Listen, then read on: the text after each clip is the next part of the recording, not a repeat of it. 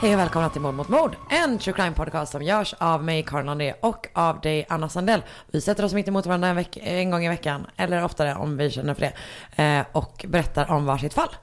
Ja, som min mamma sa, är det dags nu igen? Oj. Man bara, ja det är dags varenda dag. Så känns det lite ibland. Ja, men din, var är hunden? Hon la sig i sängen. Okej. Molly här som inte som poddstudio. Gud, hon är så dåligt stöd. Men hon ibland, hon är ju verkligen en sällskapshund som är sjukt dålig på att sällskapa. Vänta. Hon är sån, hon gillar, hon har integritet. Ja, typ. Tänk om man ändå hade integritet. Verkligen. Fan vad jag inte har Tror du att någon i det här huset har det? Verkligen. Hon är den fjärde personen i vårt samboskap. Verkligen, Den enda med integritet. Mm. Har också den bästa frisyren. verkligen. Jag tycker typ Tyvärr, att ni har typ lika bra hår. Du har ju väldigt bra hår. Tack. Det vill jag ändå säga. Tack. Varsågod. Du har bra hår. Jag tycker du har bra hår. Vänta, nu när- du sa det så. Nej, jag var tvungen att tänka efter. Jag tycker du har jättebra hår. Tack snälla. Det har ju blivit bättre. Men jag tycker du har jättebra hår. Min, min familj har ju alltid mobbat mig. För att jag har svenskt hår. Mm. Mm. Du, ja, alltså- de är rasister mot vita. Mm. Du, jag hade så tunt hår när jag var liten och jag fick höra det så mycket. Och nu är det, tänker jag så här, skratta bäst som skrattar sist. Hela i min familj, alltså hela släkten typ. Du, går- när du är på släktträffar går du bara runt och Exakt så. flänger med håret. Eh, nej, alltså mitt hår var genomskinligt. Mm.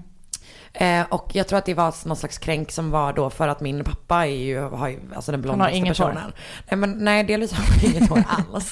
Så han ville bara ge igen. nej, men, men det är mer typ att det är så här. För alla andra typ kvinnor i min familj har ju skit, alltså det är ju typ det här liksom mörka eh, judiska håret som alla fått. Eh, förutom jag då som eh, visserligen är brunett men har min pappas mesiga. Eh, du, en grej som, konstig, konstig brygga nu. Det är du som är brygg. Ja, det, var det var inte kungligt det här.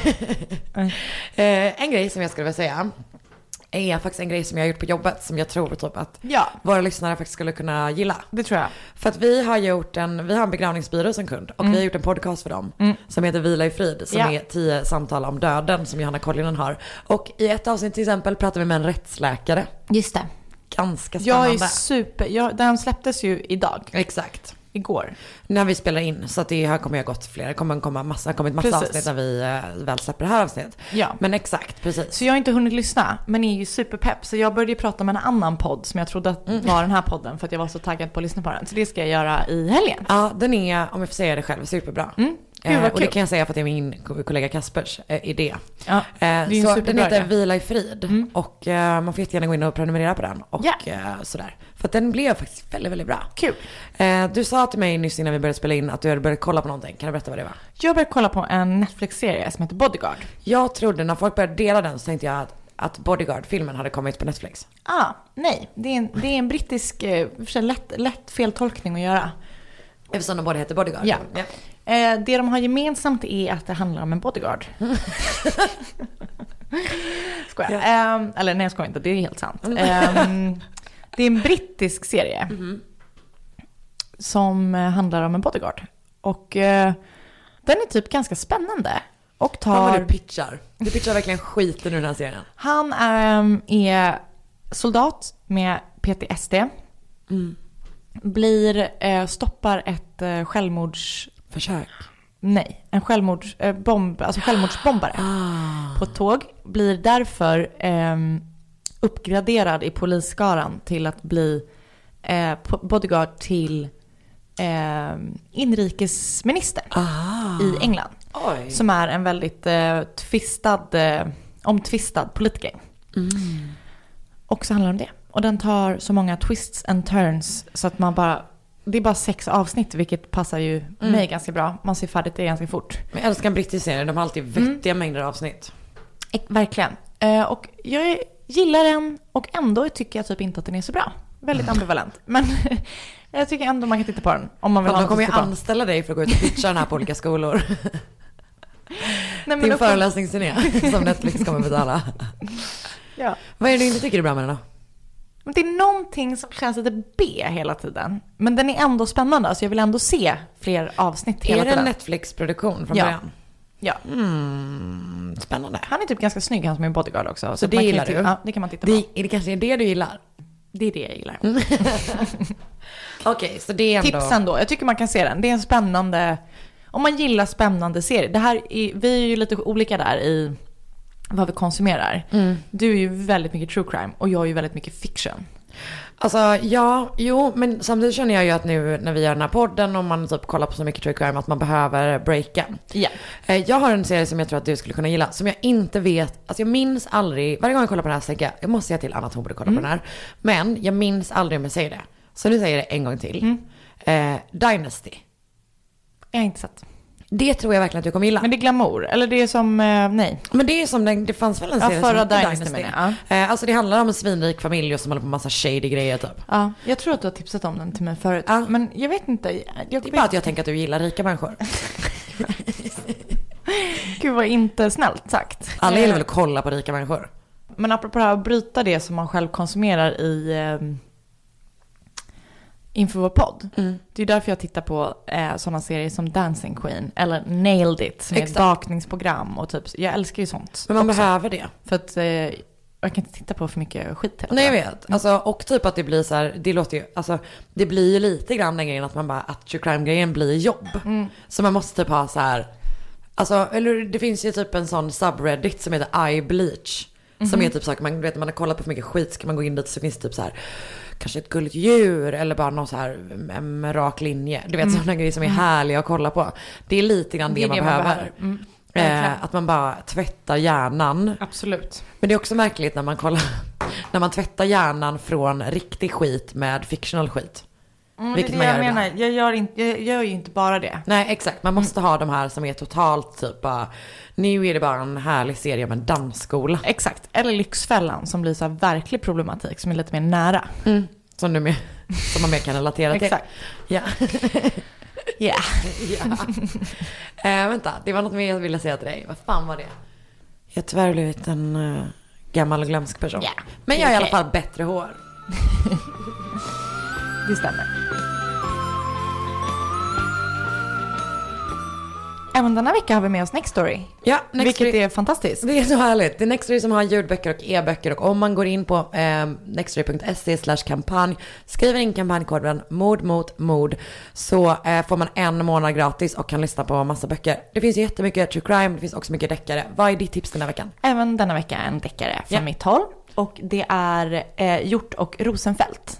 Är de... Rosenfeldt är ju då parlamentet, inte Just Rosling. just det. Inte Rosling. Som har skrivit en deckarserie om kriminalpsykologen Sebastian Bergman. Mm, spännande. Som jag har läst eh, alla böcker hittills. Den har jag inte läst. Den heter En högre rättvisa. Jag gissar att det är en ny bok för jag har inte sett den. Eh, och eh, den verkar som vanligt asspännande. Nice. Mm. Mitt tips är, handlar om, eh, om det fallet jag gör den här veckan. Mm. Det vill säga Sjövall och Wahles bok Mannen på balkongen som förstås blev en Beck-film sen. Ja. Som är inspirerad av det fallet jag gör. Så vill stay säga- tuned. Så, Nextory.se snedstreck kampanj, mord mot mord som kampanjkod. Då får ni en månad gratis. en hel månad gratis. Och ni kan lyssna och läsa hur många böcker ni vill, när ni vill. Och så vidare.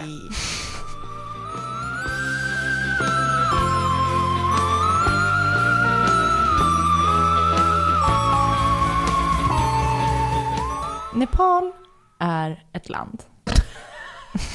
Som inte är så litet som jag trodde att det var. För jag hade börjat med att skriva ett litet land. Det är inte så litet. Va? Typ normalstort 23 miljoner människor bor där. Oj! Kanske mer, för det här är nog gamla siffror. Men så säg mellan 23 och 30 miljoner människor där. Eh, som ligger på... Det är verkligen att beskriva i runda slängar. Nepal är ett land som har mellan 23 och 30 Om miljoner jag säger invånare. 23, 25 då. Mm, nej men jag gillar det. Som Vi ligger på väl? Himalayas sluttning mellan Kina och Indien. Ja. Eh, det är även landet som Mount Everest ligger i. Det, Där ser man. eh, Det, det, det var information som jag ändå tyckte hade någonting. det var som, jag tänkte att det var som att jag, när man skrev ett eh, skolarbete i... Eh, Just det. det men, men det du håller på med är ju att eh, förbereda dig för väldigt grundläggande På spåret-kunskap. ja, Mm. Och det har alla er inte. som lyssnar. Ja, verkligen. Jag vet inte, jag tror att jag så här, ja jag vet nog att Mount Everest ligger i Nepal. Men hade jag kommit på det sådär? Nej, ja, det Nej, tror det. nu är kommer ledsen. det. Ja.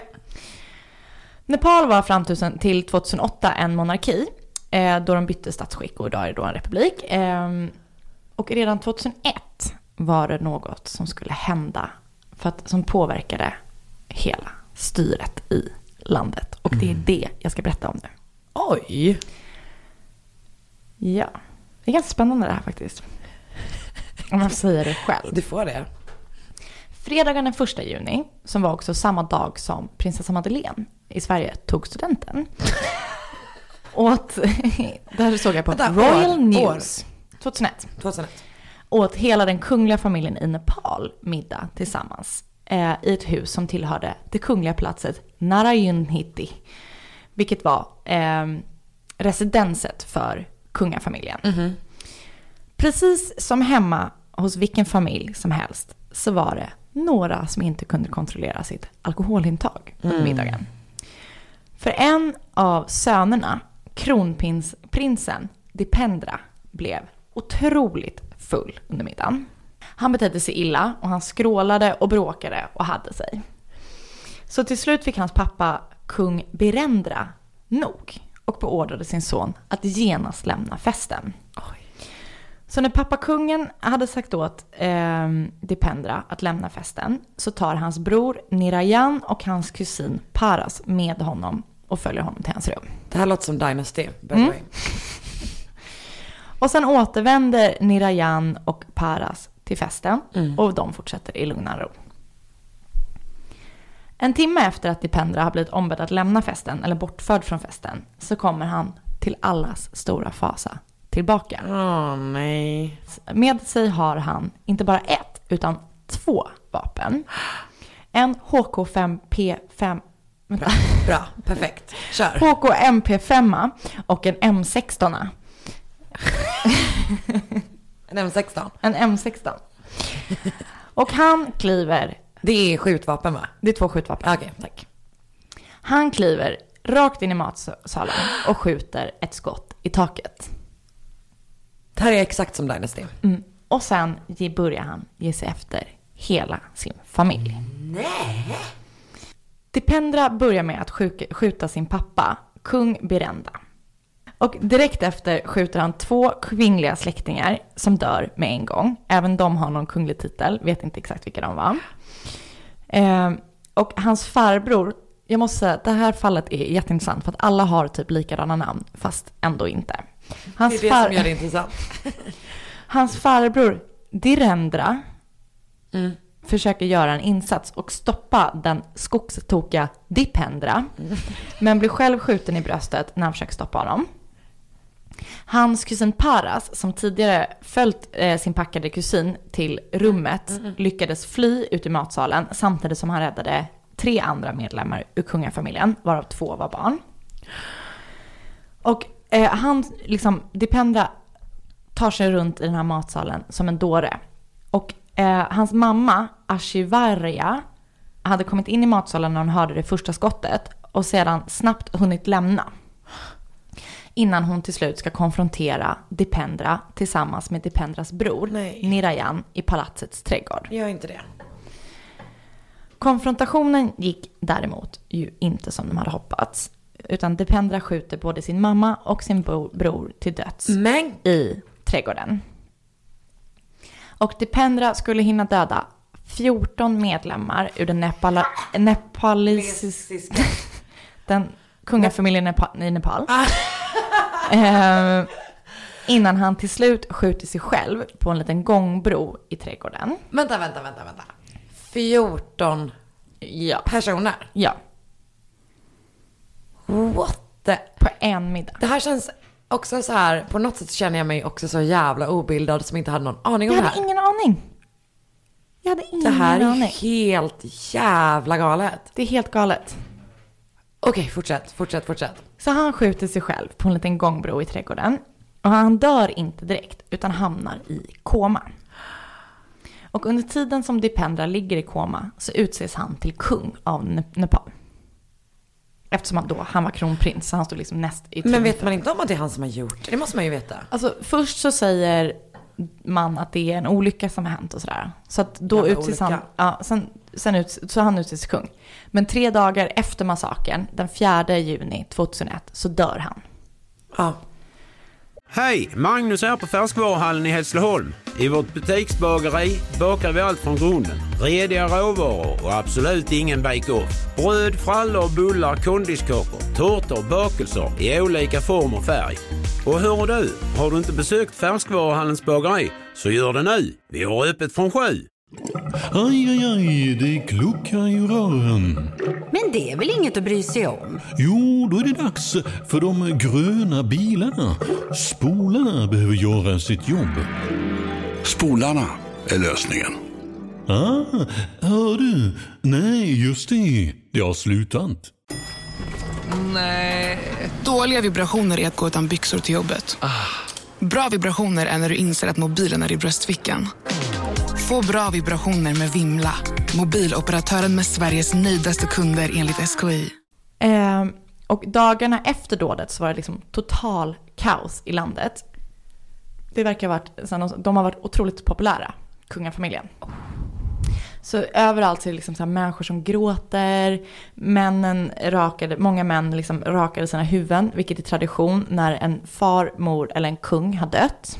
Och under 13 eh, dagar så beslutades om nöjesförbud i tv och i huvudstaden som är Kathmandu.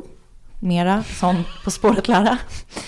Ehm, det här kanske alla vet, men jag hade inte heller vetat det. snälla, berätta, du berättar för mig Anna. Du, lägg dig på den nivån du vill ligga. Jag tror att vi är på ungefär samma nivå och den Eh. Exakt. är inte superhög. Och den är inte superlåg heller. Nej, nej, någonstans Mm. mittemellan.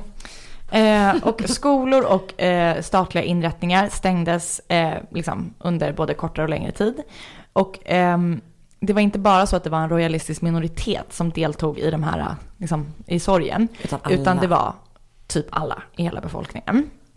Och en viktig förklaring till det här är att i Nepal så ses kungen, eller sågs kungen, som en inkarnation av guden Vishnu.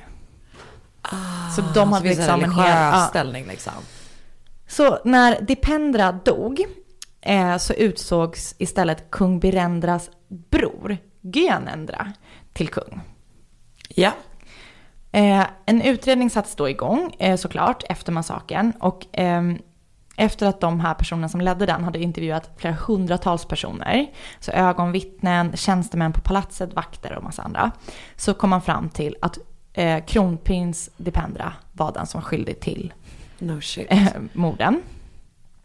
Och eh, det sades att motivet till att det här bråket hade liksom brutit ut, eller bråket, den här massakern hade brutit ut, var eh, att han eh, var arg för att han inte fick gifta sig med den han ville. Okej. Men alla köpte inte den här teorin att Dipendra hade skjutit sin familj. För som sagt, hans, tre dagar efter, han själv, eller efter skjutningen och när han dog, eller efter den här Dipendra hade dött, så utsågs hans farbror då till kung, Ja. som jag sa. Och eh, folk ansåg att det var lite för convenient att farbrorn själv inte hade varit med på den här middagen där hela familjen hade varit med. Eh, Gyanendra då, farbrorn, var den tredje i tronföljden eh, och han var inte alls lika populär som kungafamiljen. Eh, och hans son Paras var liksom ingen av hans, Paras och Gyanendra som då var farbror och kusin, var liksom, de var paria. Paras var paria. Ja, ja. Eh, för fun fact, som inte är så fun om den här Paras, var att han, han var så här riktig playboy. Han var känd för att vara en liksom full-on bad boy. Eh, och han hade tydligen haft flera hit and runs och även skjutit en person tidigare. Oj, Så han var liksom inte så... det är verkligen fun fact med den här podden som är Exakt. Eh, så att teorierna började liksom hagla i då. Så konspirationsteorier Ja. liksom. Så ryktena sa att det egentligen var den nya kungen, eh, Gyanendra, som var skyldig till massakern i det kungliga palatset. Och att han bara skyllde på Dipendra. Ja. Så att han skulle kunna ta över tronen utan att det skulle ifrågasättas. Nu är det ju ett eh, Game of Thrones avsnitt. Exakt. För han var som sagt bortrest och både hans fru och son som var med på middagen överlevde med bara liksom mildra, Med mildra förskräckelsen. Ja, exakt. Väldigt mildriga skador. Ehm, något som fick ryktet att växa ännu mer var att Dipendras skott, som han hade liksom fått i huvudet när han han sköt sköt sig själv, var på vänster sida av huvudet. Men Dipendra var ju högerhänt. Ha. Men också de här vapnena.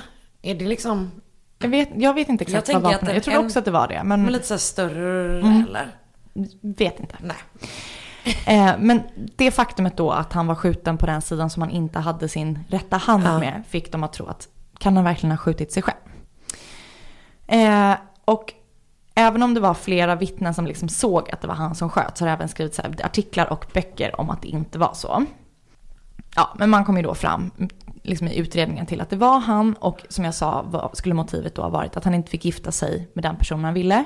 Vilket var en person till en långtida fiende. Do, nej, en dotter till så här, en Ah. långtida fiende-familj. Nu är det Shakespeare. Ja, alltså det är Romeo och Julia. Det Alltså- är, fast, Fast ändå inte. Summan av kardemumman är att det nog är Dipendra som har skjutit hela familjen. Men den här Gyanendra är inte bara helt härlig person. För med honom som kung började det hända grejer i Nepal. I februari 2005, när han har då varit kung i fyra år, bestämde han sig för att skaffa sig helt oinskränkt makt genom att avskeda hela regeringen och splittra det valda parlamentet diktator liksom. Ja, för att ta sig själv liksom alla befogenheter att regera helt fritt. Ja. Ehm, och skälet han angav när han gjorde det här var att regeringen inte lyckats krossa Mao-gerillan som fanns i landet.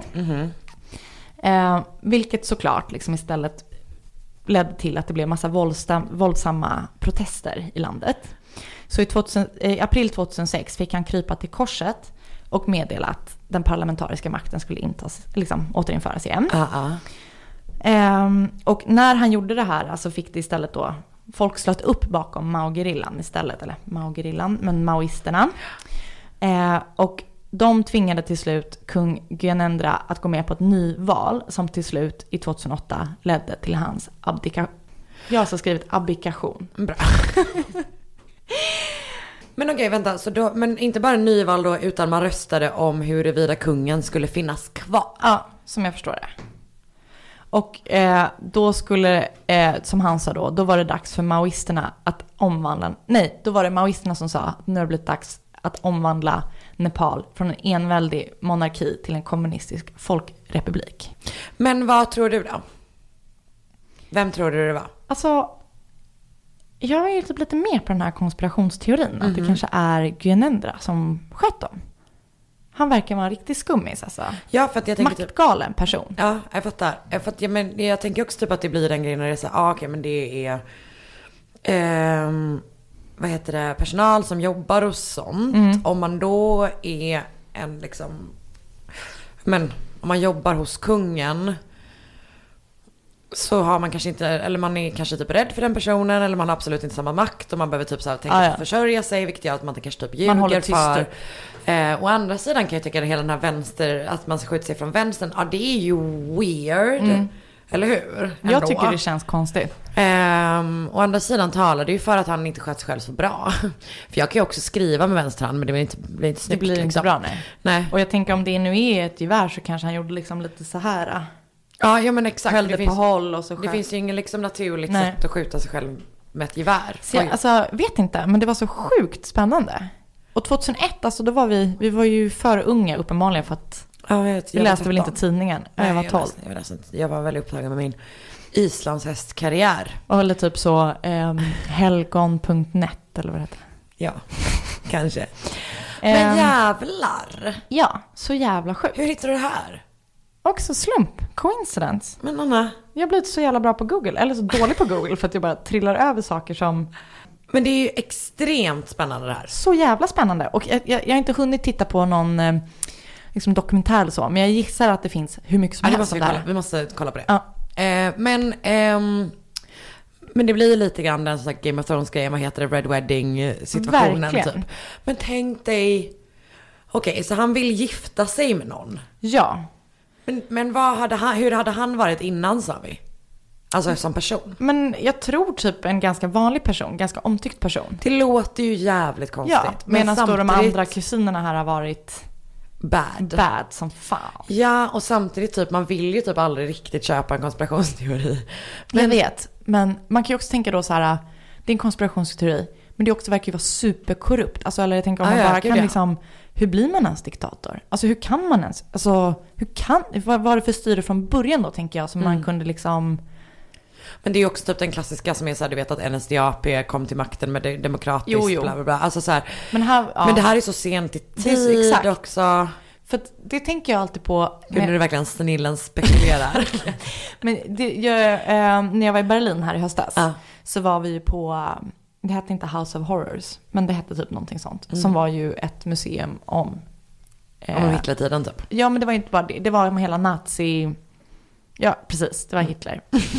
Nej, men... Nej alltså det var inte Hitler, ja, men jag, jag tänkte vi var på något annat historiskt museum där det var liksom hela Skiten. skiten. Men, eh, och då så liksom var jag lite så här, det här skulle ju aldrig kunna hända idag, känns det som. Ja. För att det känns som man borde ha lärt, alltså att det känns som att även om det kan hända sjuka grejer nu, så är det så här, kan det verkligen hända idag? Ja. Och därför känns det också så här, kunde det hända 2001? Som också var så nyligen. Alltså det var ju inte, det var ju var det ingen, också typ det går ju inte att jämföra med det som hände Nej, i också, Tyskland såklart. Men, också med tanke på att typ, jag tänker också så här att, eh, att det, det var ett land där kungen hade reell makt. Ja. Vilket ju är, ändå är... nej, det är ju Men det, alltså det kan ju hända uppenbarligen. Jo, det kan ju hända helt sjuka grejer idag. Det, kan- det, vet jag ju också. Men, men eh, jag menar, just typ- det där bara att man kan så här avsätta en hel regering. Jag får panik. Hur kan man göra det? Tänk att vi inte har någon regering just nu. Nej. Undrar om vi har den här podden släpps. Verkligen. Ja jävlar vad sjukt. Ja, spännande. Visst var det spännande? Det var så jävla spännande. Det känns, som en, det känns som en Disney-film fast på ett väldigt, På ett väldigt, väldigt mörkt sätt. mörkt sätt. Vet du vad, men det blir ju som, ehm, du vet som att man säger typ att, så här, ehm, att Bröderna Grimms sagor är extremt mörka men i Disney-version så är de inte det. Exakt. Alltså det är ju... Exakt så. Mm. Det här är Bröderna Grimm. Det här är Bröderna Grimm och nu gör vi en Disney-film. Ja. Det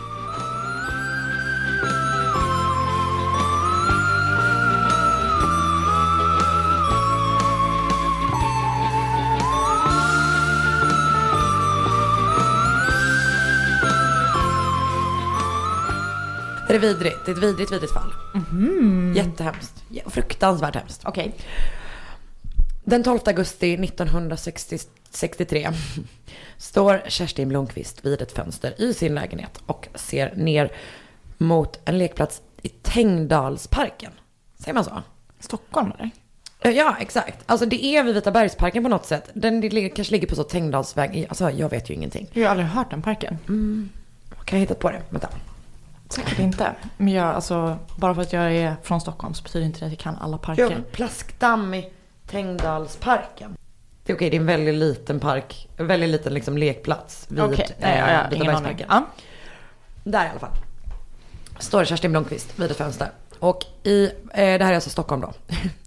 I parken får hon syn på en man eh, som har en liten flicka med sig. Är det kväll, dag? Det är dag. Är det. Eller det är typ klockan sex. Men det är på efter sommaren. fritids? Eller, ja, efter sommaren. Så, det är mitt i sommaren. Som sagt 12 augusti. Way Out West-helgen. Just det, det är därför. Det är därför jag inte visste. Jag, hade inte varit där då. Exakt. Det är 1963 också. Skojar. Vi, ehm, ja, och vid första anblick så ser det verkligen ut som att det typ är en så här, en pappa och en dotter liksom. Men snart så börjar hon fatta att någonting är fel. För flickan börjar så här upp, alltså att flickan är typ så här, men jag vill inte, jag vill gå hem och typ börja ropa lite sånt. Vilket jag i och för sig insåg att, eller det låter Du vill som inte något, leka i Nej men det låter som något ett barn skulle säga när som helst. Exakt, hon, hon vill inte gå från parken, Nej. rimligt. Men han drar sig, drar liksom med sig henne. Och snart ser Kerstin hur den här mannen börjar förgripa sig på det här lilla barnet. Nej. I parken där bara. Hur gammalt är barnet? Vi kommer till det. Eh, så hon, men liten liksom, liten flicka. Så hon rusar in till telefonen och ringer polisen. Och de, ehm, det dröjer innan hon typ hamnar på rätt, alltså kopplas till rätt person. Hur funkade du, något sånt. 90 000 då? Ja, men exakt, var det 90 000? Ingen aning. Nej, inte jag heller. Det tar vi reda på till nästa vecka. Skoja. Ehm, så när hon, hon pratar med dem och, och de får henne att lova samma, håll dig hemma tills vi kommer, typ, så du kan hjälpa oss. Och eh, hon typ rusar tillbaka till fönstret och då är mannen och barnet borta, alltså när hon lagt på. Men hon, hon hör typ man, bara flickan ropa så här från andra sidan hörnet, eller från andra sidan huset. Hon är på väg bort mot då Vita bergsparken. Men hon har ju lovat polisen att stanna där. Så hon gör Fan vad man hade följt efter ändå eller? jag vet, men också panik alltså. Och grejen är att så här, de polisen verkar typ inte riktigt ta henne på allvar. När de Ah. kommer. Utan så här, man tar hennes vittnesmål och man typ börjar kolla runt. De kör också runt henne i och för sig i polisbilen och bara, ser du någonting? Typ så. Eh, hon, så hon får liksom leta efter dem. Men typ, man bara, ja ah, nej, vi vet inte typ. Så hon skickas hem och bara polisen är så här, ja ah, men du såg fel eller du missuppfattade typ. Det var ingenting liksom. Men drygt en och en halv timme senare, alltså efter att hon har ringt, vid halv åtta, så står en person på liksom, alltså Vita bergsparken för någon som inte bor här är ju ganska så här, eh, men den är ganska kuperad Brant, ju ja. liksom. Exakt, det är, den är ganska, den sluttar ganska mycket. Och det står då, det är liksom så sänkor och typ med stenar och sånt ju. Eh, och det står då en person på liksom en avsats typ i Vita bergsparken och kollar ner. Och då får han syn på någonting. Han får då syn på en liten flicka som ligger liksom i en sänka på mage, naken, förutom att hon har en sönderriven tröja på sig. Och det är liksom, hon har nyss mördats. Typ. Men fy fan. Och hon har mm, blivit utsatt för trubbigt våld och eh, blivit liksom ofredad. Och hon heter Berit och är sex år gammal. Och hon var i parken med så här sina eh, några år äldre, sin några år äldre syster. För det var någon konsert som typ pågick samtidigt så här. Så det, det var ganska mycket folk i parken. Det var typ, I Vita bergsparken. exakt, Mm. att det var typ tusen pers där. Oj. Så, och du vet, fattar du liksom augusti Mm. vid liksom sex, halv sju, det är ju dagsljus. Och mitt i det här har ett barn försvunnit och mördats liksom. Men gud. Fattar du den jävla, jävla mardrömmen? Nej, jag kan typ inte fatta det faktiskt. Så på brottsplatsen så står hennes skor så här liksom ply, så här prydligt placerade. Och en bit bort så hittar man också ett omslag till en bok. Alltså du vet så här pärmen liksom. Den kommer ha visat sig, alltså den kommer visa sig ha funnits där och legat där längre. Men det är ändå ganska sjukt att boken hette Mördaren kommer strax. Gud vad sjukt. Som typ var en så här bestseller at the time. Ehm, och där hittar man också fotspår i, alltså med så blodfläckar. Alltså en mans fotspår. Eh, och i fotspåret så finns också hårstrån som tillhört henne. Och så hittar man en, en, en liksom vit godispåse. Du vet så som de såg ut förr i tiden. Ja, som, precis. Men är liksom så. Med gröna sådana fläckar på. den, med är, den här är fläckar. helt vit. Okej. Men den är också, förutom att den då är fläckad med blod. För jag, det finns en eh, godisaffär på Karlavägen som heter Karla Frukt. Där Just jag det. handlade, vi handlade godis där varje dag efter skolan. Ja. Och där hade de, det var sån gammeldags godisinredning. Så att det var inte så här man tar du vet på ICA Nej. utan man fick så här, de kostade styckgrejer. Ja. Och så låg de i sån här, alltså vet som Pippi Långstrump godisaffär. Och då hade de såna där vita påsar, såna här smala med såna grön, röd, du vet såna var så här prickar på. Är det så. fortfarande så? Jag har inte varit där inne på säkert fem år. Men Kan vi gå dit nu när vi är De håller klara? på att bygga om. Men eh, så fort de öppnar ska jag ta med dig dit. Alla är emot mig. Okej, nu fortsätter vi den här det var så jätte- hemskt. Jag bara Ja, blev jag vet. helt... Nej, ja. och det är ju så vi, det, eller det jag tänker att folk vet det by now. Att det är så här Vi vi, hanterar fruktansvärda tankarna. Mm. saker. Ehm, det är typ, det är inte det att vi är känslokalla, det är att, det att vi är känslofulla. Exakt. Okej, varför valde jag det här fallet? Ja, jag undrar faktiskt det också. Ja, det är helt sjukt. Det var inte easy breezy det här. Jag vet. Det blir då förstås panik i Stockholm efter det här. Mm. Alla är livrädda, alla är rasande. Det börjar vet, bli som medborgargardestämning. Eh, det kommer in massor av tips. Och bland annat så ringer då den här Kerstin Blomqvist från Mm. kvällen innan till polisen och bara, eh, ja, den här grejen som jag sa. Instickare. Vilka tidstypiska namn? Att flickan heter Berit, Berit och hon heter. Kerstin. Ja, jag vet. Eh, men det är inte bara hon som har sett den här mannen. Utan många andra börjar typ prata om att man har sett en man i brun kostym med en liten flicka. Så citat liksom så här, mannen i den bruna kostymen blir sån, du vet så här, nästan lite så boogeyman. Som alla letar efter liksom. Och snart finns det utlovade eh, belöningar för typ tips som kommer fram och bla bla bla. Han som startade Kappahl har sagt att om så här, jag har satt in en belöning på 25 000 kronor. Vilket tydligen är en kvarts miljon i dagens pengar. Enligt en person som heter Petter Inedal. Om man har varit inne, om man har liksom varit inne på så den svenska fallen. Så har man antagligen varit inne på den superbra bloggen skarn.se. Ja, vet inte. Eh, nej men det, är- det finns as, det finns, det finns också typ mer så spökhistorier där. Men det finns också väldigt mycket om fall. Han har skrivit ett gäng böcker, bland annat en som heter Glömda mord. Eh, och så skriver han typ för tidningen Paragraf. Så ganska mycket av det jag fått, har här är därifrån. Typ. Okej. Eh, så jag är ganska sugen på att hitta den boken också. För det, Vad hette den sa du? den heter Glömda mord.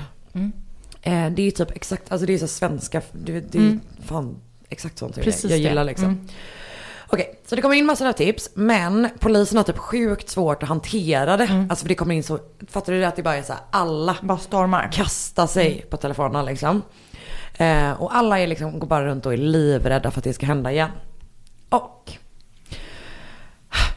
måndagen den 2 september, det är alltså tre veckor efter mordet på Berit, så kommer en fyraåring hem till sin mamma och berättar att en gubbe tagit med sig hans kompis Ann-Kristin in i skogen. Nej. De har då varit tillsammans på en lekplats i Aspudden. När den här mannen har erbjudit henne godis för att följa med honom. Och hon har typ här först tackat nej flera gånger. Men till slut säger hon, så tackar hon ja. Så hon typ tar en godis och sen så följer han, hon med honom liksom. De ska typ gå iväg och leka i skogen, den grejen. Och mamman till den här pojken springer ut, men Ann-Kristin är borta. Alltså fattar du bara Alltså hur läskigt det är typ att din fyraåriga son kommer hem och bara Mamma det var en gubbe som tog Ann-Kristin. Ja, men- Alltså men fy fan vad hemskt. Huh. Okej. Så eh, hon typ springer in i skogen i den riktningen som hennes här son sa att, att de hade gått.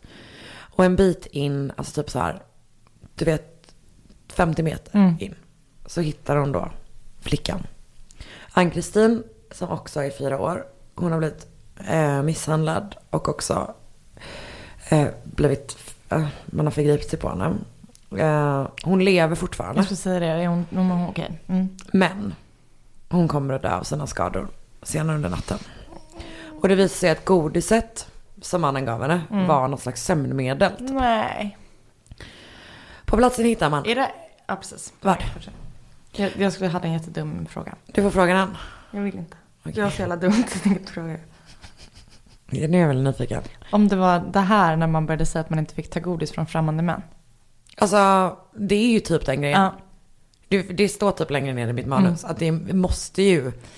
Men det måste ju ha hänt innan tänker jag. Men det här Ja. känns som så jävla tydligt. För att idag känns det som, alltså jag kommer ihåg att jag, typ- jag har typ bara hört det. Mina föräldrar har typ aldrig ens sagt det till mig. För att det var mer bara så här, prata inte med främmande Nej, män. nej, att så här, nej. Det känns som att förr i tiden var man mycket mer godtrogen. Att Men också, så här, tänk att så här, okej det här var 63. Så min mamma var liksom åtta år gammal när det hände. Alltså det måste ju typ ändå ha... Ja, jag tänker att de fick höra det från sina föräldrar då. Alltså när det hände typ. Ja. Och att det måste ha liksom hängt med. så jävla hemskt. Mm. Ja. Man hittar då eh, ännu ett fotavtryck och kan typ bekräfta att det är samma som på den förra brottsplatsen då. Och det är, eh, jo det är någon, pågår någon övning som typ har med det första fallet att göra. Så att det är jättemycket poliser ute. Så man börjar liksom samla dem. Eh, det går ganska fort och så börjar man typ söka igenom området där hon har hittat. Det är Aspudden som sagt. Så det, det ena är ju supercentralt i Stockholm. Som sagt det, det är ju på Söder. Och det andra är söderförort. Exakt, precis. Närförort. Närförort men ändå inte, det är ju inte... Nej, det är inte innanför tullarna. Inte city, exakt. Och en bit ifrån platsen så hittar man eh, en sönderriven trenchcoat. Också trenchcoat, för guds skull. Sluta Ha inte det plagget bara. Men sluta vara en sån jävla äcklig klyscha av en äckelgubbe. Mm. Och sen hittar man också hennes underkläder. Nej, så små. Ja, jag vet. Så eftermiddagen den 2 september, alltså samma dag, så är paret Viola och Ingvar Johansson ute och går vid Mörtviken. Gulligt. Det, Jag tror att det är där någonstans. Mm. Jag vet ju inga ställen i Stockholm, det vet du. Eh, och plötsligt ser de en man komma emot dem och det är så jävla tydligt. Alltså det här tycker jag är en så jävla tidsmarkör. För eh, det finns en intervju med Viola. Och hon säger att de reagerar på att han ser slarvig ut. I klädsel och hållning. nej, gud, äkta att jag är det varenda dag. Jag är både slarvig hållning och slarvig klädsel. Men det de säger då är att han typ inte har knäppt sina kläder ordentligt. Mm, jag vet. Det gör till och med jag.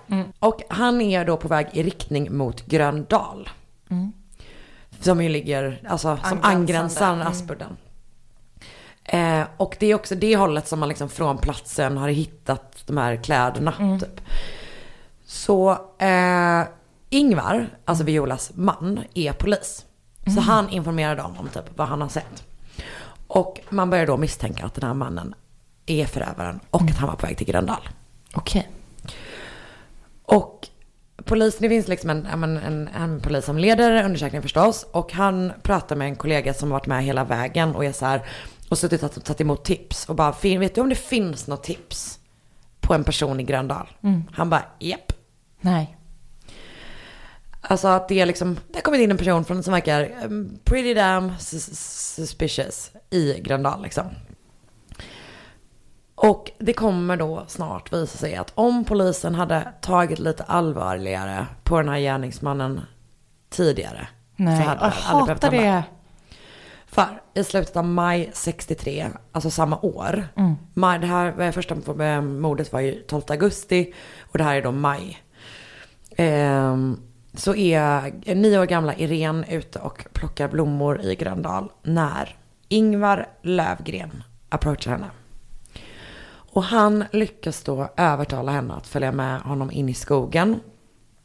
Där han förgriper sig på henne. Jag tror att han liksom, alltså det här är så jävla äckligt. Att han liksom gnuggar sig mot henne. Och när hon kommer hem. Fattar, okej nu, nu, det här är mardröm. Det här, alltså allt det här är mardröm. Eh, men hon kommer hem med liksom en spermafläck Men på kjolen. fan. Och hennes föräldrar bara inser vad det är. Och typ frågar henne och larmar polisen förstås. Och hon kan liksom peka ut Ingvar. Hon bara ja ja det är han liksom. Men, och han erkänner by the way. Trots det. Trots att hon har pekat ut honom, trots att hon har erkänt, så släpps han bara fri. Alltså det blir, det anses vara ett så himla lindrigt brott. Man bara, helvete. vänta, vänta, vänta nu. Han gnuggar sin penis på en nioåring. I skogen. Vidrigt. Två månader senare började han mörda. Usch vad vidrigt Karin. John Ingvar Lövgren. Är det, Ar- bin- är det dubbelnamn eller bara? Nej, det är... Okej. Nej, Ingvar Lövgren. Föddes den 22 oktober 1930 i Jönköping. Hans mamma dog när han var ett år gammal. Hon var bara typ 19 år gammal. Tre år senare dör också hans pappa. Okej. Då flyttas Ingvar runt mellan olika fosterhem. Men sen så hamnar han hemma hos sin farmor Axelina. Ett otroligt namn. Hon bor på Söder. Jag vet en person som heter det. Jätte, jag är lite coolt, förtjust. Mm, Axelina. Hon bor på Söder, precis vid Vitebergsparken. Så man kan tänka sig att han har tillbringat en och annan stund i den parken under sin uppväxt. Ehm, man kommer redan tidigt fram till att Ingvar liksom har väldigt lågt IQ. Ja, okej. Och stora svårigheter. Han får den sjuka jävla stämpeln som förstås är superproblematisk och ingenting vi använder längre, imbecill. Eh, och han tillbringar därför stora delar av sin uppväxt på så här uppfostringshem och typ anstalter och han är liksom inlagd väldigt, väldigt mycket. Han skrivs till slut ut från den, alltså den typen av institution, han är runt mellan olika, när han är 30 år gammal. Och det är då 1961. Okej. Så det är bara två år tidigare. Och det han gör då när han släpps ut är att han flyttar hem till sin farmor som bor på ett ålderdomshem i Gröndal. Aha. Och till slut tycker föreståndaren på boendet så himla synd om honom. Att hon ger honom en lägenhet i ett så här grannhus. Fast den inte alls är liksom, det är inte standard. Men hon bara, han har uppenbarligen ingen. Och kan inte ta hand om sig själv. Han är liksom känd i det här området för att han är på småbarn. Men alltså han är en sån jävla, jävla äckelgubbe typ. Och det är också den här föreståndaren i det här huset som ringer polisen och tipsar dem om Nej. honom. Och hon ringer alltså flera gånger och gör det. Hon är typ så här, nej men det, Det måste, måste- ja, vara han. Liksom. Men som sagt, tipsen försvinner liksom i mängden. Men polisen fattar liksom, alltså direkt att de har så här gripit rätt man när de hamnar där. Eh, Man hittar typ kläder som har så här, han har någon speciell keps som har burits vid. Som man har sett honom bära som man hittar. Ehm, och man typ, jo, den här lilla pojken var som, ehm, som var kompis med Ann-Kristin. Just det. Typ identifierar honom. Eh, och sen börjar han typ erkänna direkt liksom. Gud. Polisen beskriver honom som citat naiv och barnslig, men också som att han citat ta, talade enkelt och naturligt om de brott han begått. Och han visar ingen ånger någonsin. Han fattar typ inte vad han har gjort. Nej, lite så. Gud vad hemskt. Och Det kommer då visa sig i förhör att det här är inte första gången han förgripit sig på Nej. barn eller på kvinnor. Han berättar att han sedan 1958, alltså från 1958, jag antar att han har mer permissioner och sånt då. Eh, från 50, 58 tills han grips i mitten av 63 så har han förgripit sig på och våldtagit ett 20-tal barn och kvinnor. Oj. Han har liksom så hängt runt i parker. Alltså du vet verkligen så här klassisk äcklig gubbe man är livrädd för. det är han. Alltså det är tusen procent han. En flicka som har stött på honom i en park sa att han hade ena handen i byxfickan och skakade den. Panik. Det kommer också fram några andra grejer under förhören. För Lövgren ska vara skyldig till två tidigare olösta kvinnomord. Nej. 1958 mördades och våldtogs 26-åriga Agneta Nyholm i typ en källargång i sitt hus i Fruängen. Så han, han erkänner det mordet. Eh, och han säger typ att han har följt efter henne från Gröna Lund och sen hela vägen. Och Hela vägen till Fruängen? ja, Jeez, och det måste ha... Fanns tunnelbanan? Det, då Det fanns måste ju- tunnelbanan. ja, ja men gud, 60-talet, förlåt. Hallå. Mm, hallå. ja, ehm, och det är så här, man har hittat typ ett cigarettmunstycke på den, alltså vid brottsplatsen.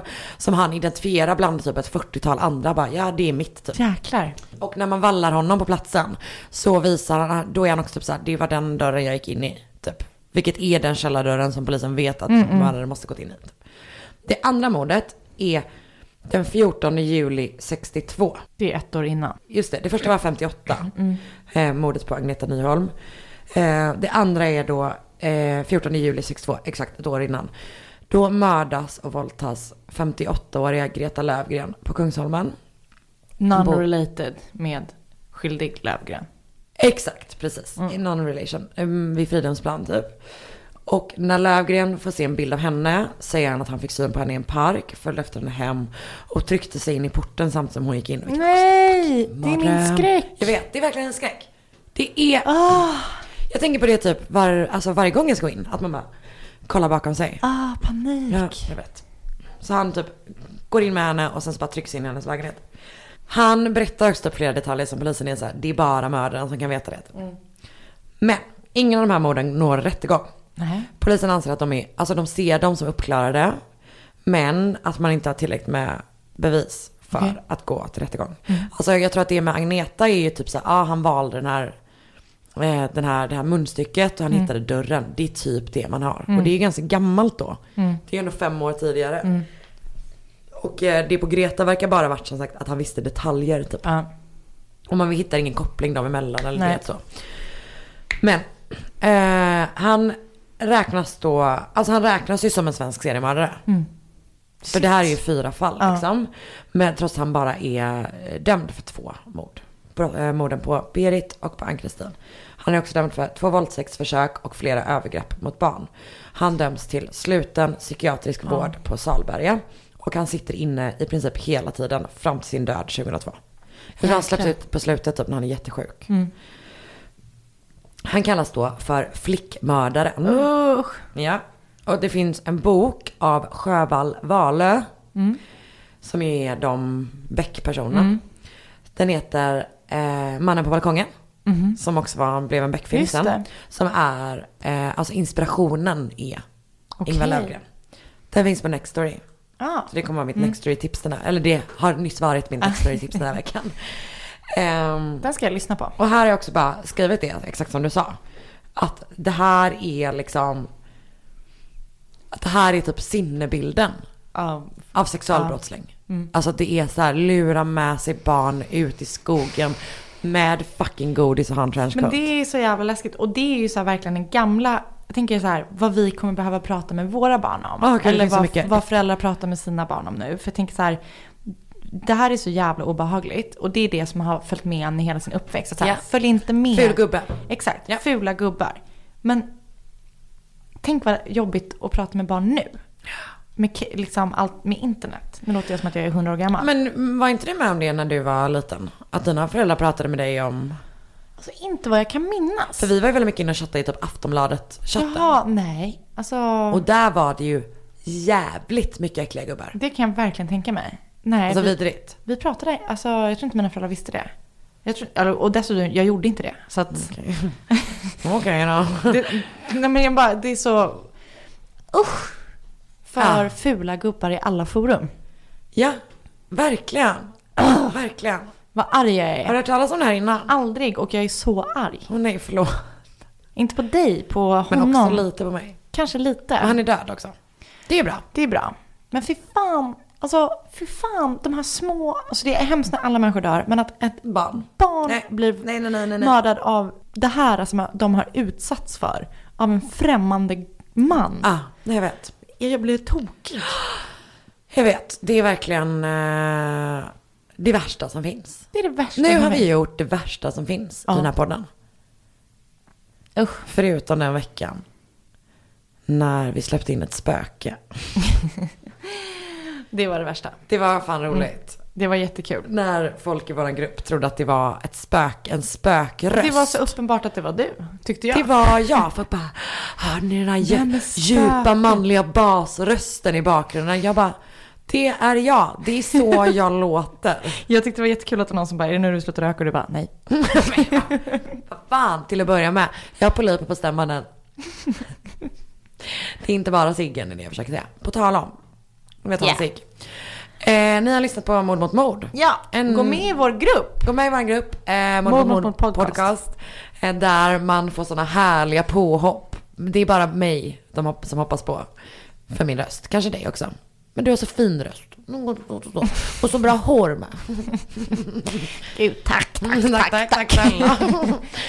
Följ dig på Instagram, du heter atsandelanna. Följ mig, jag heter Karin Londre. Eh, ge oss en snäll recension på iTunes om man vill. Säg bara snälla saker jämt. Säg bara jättesnälla saker, vi behöver höra det. Vi är väldigt sköra. Puss! Hej. Dåliga vibrationer är att gå utan byxor till jobbet. Bra vibrationer är när du inser att mobilen är i bröstfickan. Alla abonnemang för 20 kronor i månaden i fyra månader. Vimla! Mobiloperatören med bra vibrationer.